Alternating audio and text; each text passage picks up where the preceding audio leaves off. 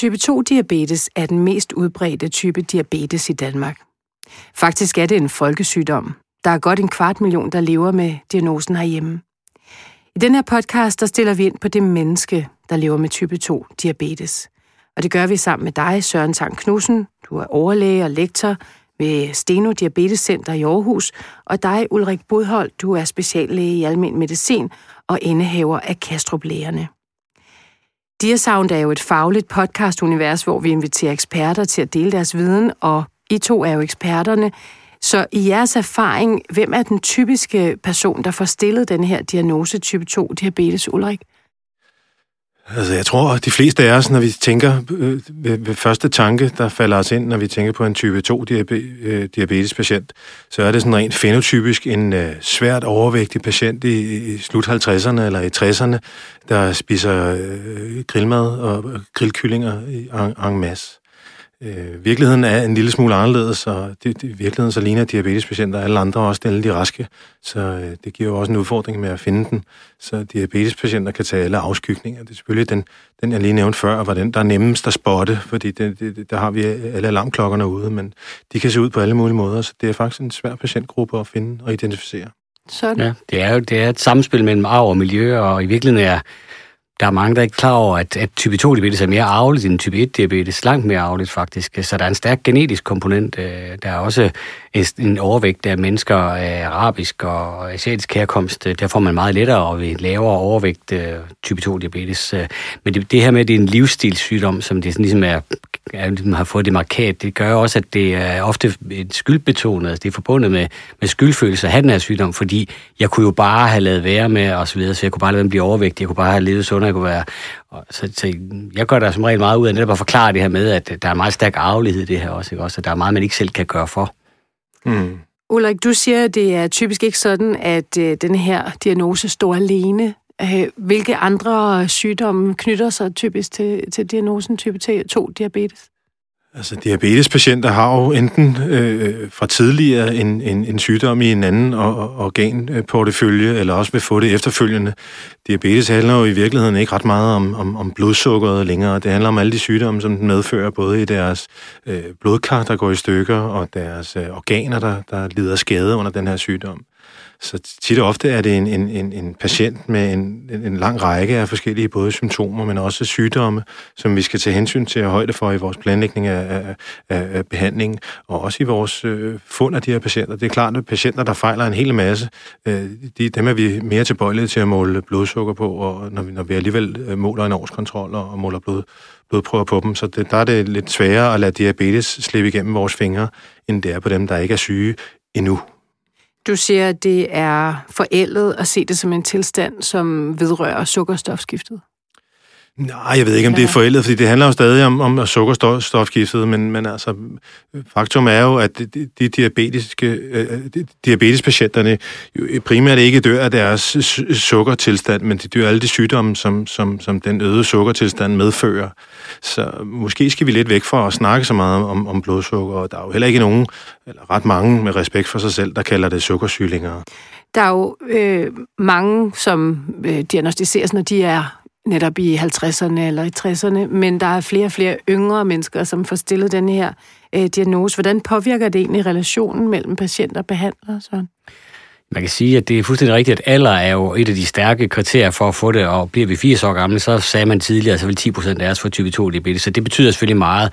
Og så er det fuldstændig rigtigt, vi diskuterede det faktisk i bilen på vej herud, af Ulla og jeg, at, øh, at øh, vi ser flere og flere, som er i måske nogle gange i 20'erne, men ellers i 30'erne og 40'erne, hvor de tidligere var en sygdom, som man ofte var 50 eller derover, for man fik. Øh, jeg sidder i en klinik for gravide også, men hvor jeg kun ser mennesker, der har diabetes, så der, der, det giver jo sig selv, at de er jo, det er jo yngre kvinder, og der ser vi jo ret mange, som både får en svangerskabsdiabetes, men også har type 2 diabetes med sig, inden de bliver gravide øh, i en alder af nogen af 30 eller nogen af 20 år gamle. Og det, øh, det er en sårbar gruppe, som jeg har talt om, og der, der er undersøgelser herovre fra København, også nylige undersøgelser, hvor man har vist, at det er en, det er en gruppe, der har en stærk dødssygelighed, og øh, det går dem egentlig, det går dem nogle gange skidt, og det, det er jo stigmatiserende, netop fordi det har det her livsstilsprædikat, og øh, det, det føles tit ad med, med overvægt, der får blodtryk og forhøjet kolesteroltal, og man skal tage en hel masse medicin for alle de der ting, og ikke bare for sine blodsukker, men også for alle de andre følgetilstande eller andre ledsagssygdomme, for at undgå at blive syg. Og det, og det er jo så i virkeligheden i rigtig mange år. Og lige så snart Ulrik eller jeg har betalt deres blodsukker ned, så de ikke mærker det, eller man stiller diagnosen ved at screene, fordi man fejler noget andet, så skal man tage medicin, måske endda meget medicin, som kan have bivirkninger for noget, man ikke mærker noget til, fordi man prøver at forebygge noget, der man måske bliver ramt af om 20 år eller 30 år, ikke også? Oplever du øh, for eksempel, Ulrik, at øh, en patient kan have svært ved at få taget sin medicin? Det oplever vi i høj grad. Mm. Øh, og Hvad det betyder det for behandling? Jamen, det betyder, at behandlingen er svær, og tit og ofte sådan, er det ledsaget af sådan et øh, fordækte kort, Altså, det er sjældent, de kommer ned strålende og med stolthed fortæller, at de ikke har taget deres medicin. Tid og ofte er det noget, jeg må øh, selv finde ud af ved, at medicinen virker dårligere, end jeg havde forventet. Og så opstår der selvfølgelig en, en, en kløft imellem os, fordi der er sådan et for, fortrolighedsissue, øh, vi skal have afdækket og, og afklaret. Og, og så er det jo åbenlyst for os, der sidder her, at det, det, det, det, det er klart mest fordelagtigt for dem at være ærlige og forklare og fortælle mig sandheden. Men det er ikke deres virkelighed. Altså, de, de bliver flove, og det er forbundet med stor flovhed og, og skamfølelse.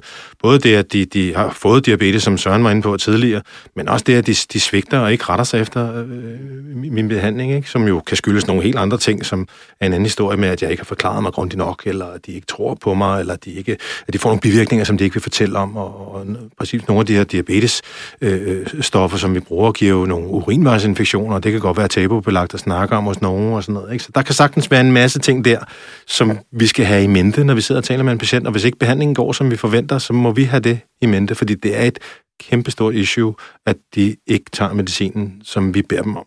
Du ja, ligger sådan. Ja, det ved vi fra, og det, det har man også undersøgt sig på, at man kan jo gå ind og spore jo via receptdatabase og alt muligt andet. Vi ved jo, at rigtig meget af det medicin, vi udskriver, specielt for kroniske sygdomme, specielt sygdomme, man ikke mærker noget til, at nogle gevinster nu og her øh, at få det medicin, at det holder folk op med at tage ja, ret kort til efter. Og nogle gange er det bivirkning, andre gange er det et eller andet mere irrationelt med, at øh, jeg, jeg har en idé om, at jo, altså, folk forestiller sig sådan øh, intuitivt, at jo flere tabletter eller mere medicin skal tage, jo mere syg er jeg. Det er jo ligesom den der lidt underlig bagvendt logik, ikke også? Det er selvfølgelig ikke rigtigt, men sådan tror jeg, at mange af os tænker på en eller anden måde, og, og, og så holder man bare op på et eller andet tidspunkt, fordi man overgår ikke rigtig lige, eller man har ikke lige lyst, eller også har der været en artikel i BT om, at øh, at øh, kolesterolsænkende medicin giver alle mulige bivirkninger, og mange af de her mennesker har jo, specielt dem, der er lidt ældre, har jo, har jo nogle mm, kropsfornemmelser, som er ubehagelige, og så er det nok medicinen, der gør det og sådan noget. Så der er mange forskellige ting i det, og, og nu om det har vi jo redskaber også for den enkelte patient, hvor vi kan se, om de har indløst recepter og så videre. Og det er jo netop det, vi gør, hvis vi ser, at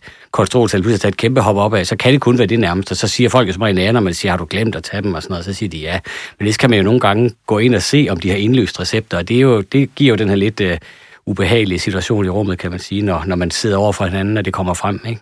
Søren, du talte om, at det her det er jo faktisk en arvelig sygdom også. Mm. Øh, hvad betyder øh, folks livsstil for udvikling af T2? Det, det, det, det er jo den anden komponent, ikke også? At der, der er jo arven, som, som er på den ene side, og som er relativt stærk, og så er der så det her med livsstilen, hvor man jo øh, kan forebygge eller udskyde. Det har man rigtig gode undersøgelser, der viser hos folk, der er i, risiko ved livsstilsindsats, øh, og i teorien også medicin, som man så ikke bruger generelt øh, i at forebygge diabetes, men det kunne man gøre så ved man, at det kan man udskyde eller forebygge, at man får diabetes. Øh, og det, øh, det er der rigtig gode undersøgelser på. Så, og derfor er der også øh, praktiserende læger eller andre, som finder nogen, hvor man kan se, at der, de er på vej mod diabetes ud fra de tal her, og hvor man så vil anbefale dem en livsstil.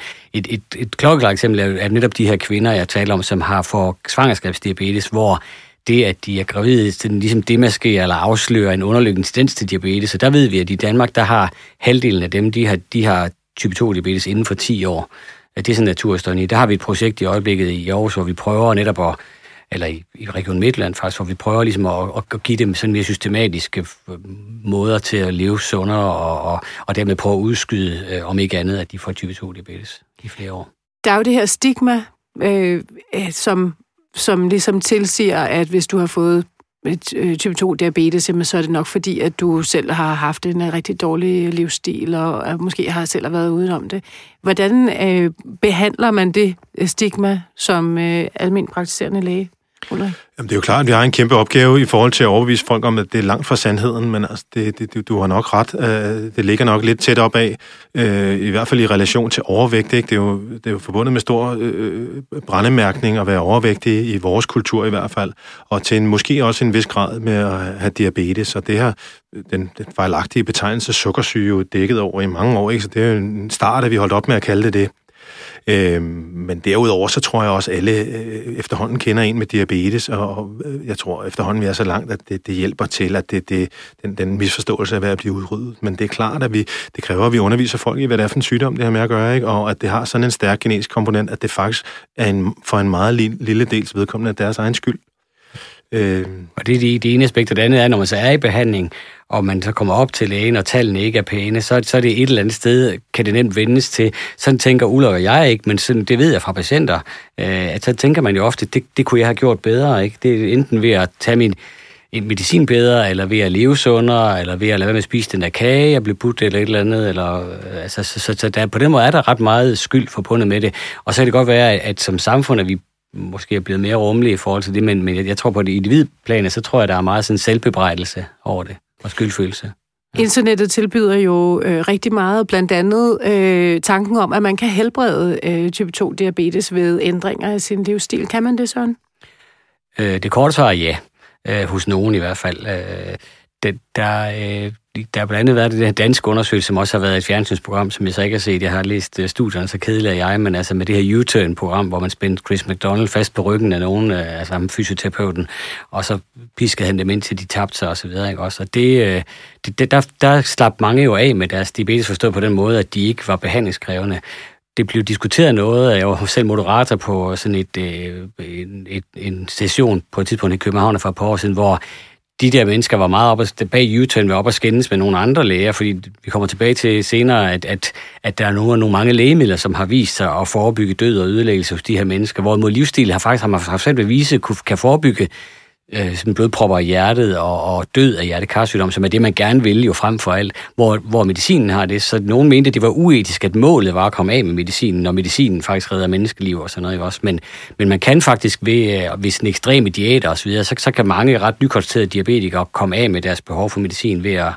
men det er bare, det er bare meget, meget, meget svært i længden at holde, ikke også? Øh, og, og må jeg ikke også sige, nu må du rette mig, Søren, hvis jeg tager fejl, men er det ikke også, altså, de, de bliver jo ikke helbredt for diabetes, men Nej. de kan måske udskyde det tidspunkt, hvor de skal behandles Lige på, præcis. fordi hvis man sætter over svigt, eller over tid, også Chris McDonald's uh, U-turn mm. der, hvis vi kigger på dem om 10 år, eller 15 år, eller 20 år, så jeg ved ikke det, men jeg tror, at så har de alle sammen diabetes igen. Bestemt, og det, det gælder både, både fordi naturhistorien sygdom skrider fremad, selvom man taber sig og kommer af med ja. måske behandlingsbehov en periode, og så også fordi nogle af de her meget ekstreme diæter og livsstile er meget svære at fastholde i længden. Jo.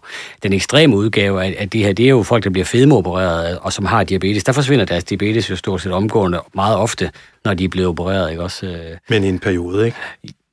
For nogen er det, er det mere eller mindre permanent, ikke også? Øh, men, men, men, øh, men det er svært at holde i længden, og, og det uomhjertelige ved sygdommen er også, at det, der er nok i starten, øh, ikke er nok på længere sigt. Og det giver også igen skyldfølelse, at nu er tallene skredet, og Ulrik og jeg ved godt, at det er fordi tid årene er gået, og vi kender jo godt det her mønster fra mange andre, men for den enkelte person, så var det jo den kage, jeg spiste forleden dag, eller fordi jeg ikke lige har svømmet så meget, som jeg plejer at gøre, og alt det der, ikke også? Ja. Men det giver også jo en udfordring på den lange bane, at vi skal jo forklare dem om den her mekanisme, ikke? så det er måske nemmere for mig, som kender patienten i 15-20 år. Du sidder i et ambulatorium, måske er der ikke. Men, men vi skal jo forklare dem, at hvis de løber og taber sig og spiser sundere og, og, og, og kan komme ned og måske undvære deres medicin, så skal vi ikke love dem, at det er fordi, de er helbredt for diabetes. Det Lige mener præcis. jeg er Lige vigtigt præcis. at få, få forventningsafstemt med dem det er, fra start. Det er, det er et supplement til, ja, til medicinen ja. som regel, ikke ja. også? Lige præcis, ja. Tusind tak skal I have, øh, Søren Tang Knudsen, overlæge og lektor på øh, Steno Diabetes Center Aarhus og Ulrik Bodholdt, speciallæge i almen medicin og indehaver af Kastrup Lægerne.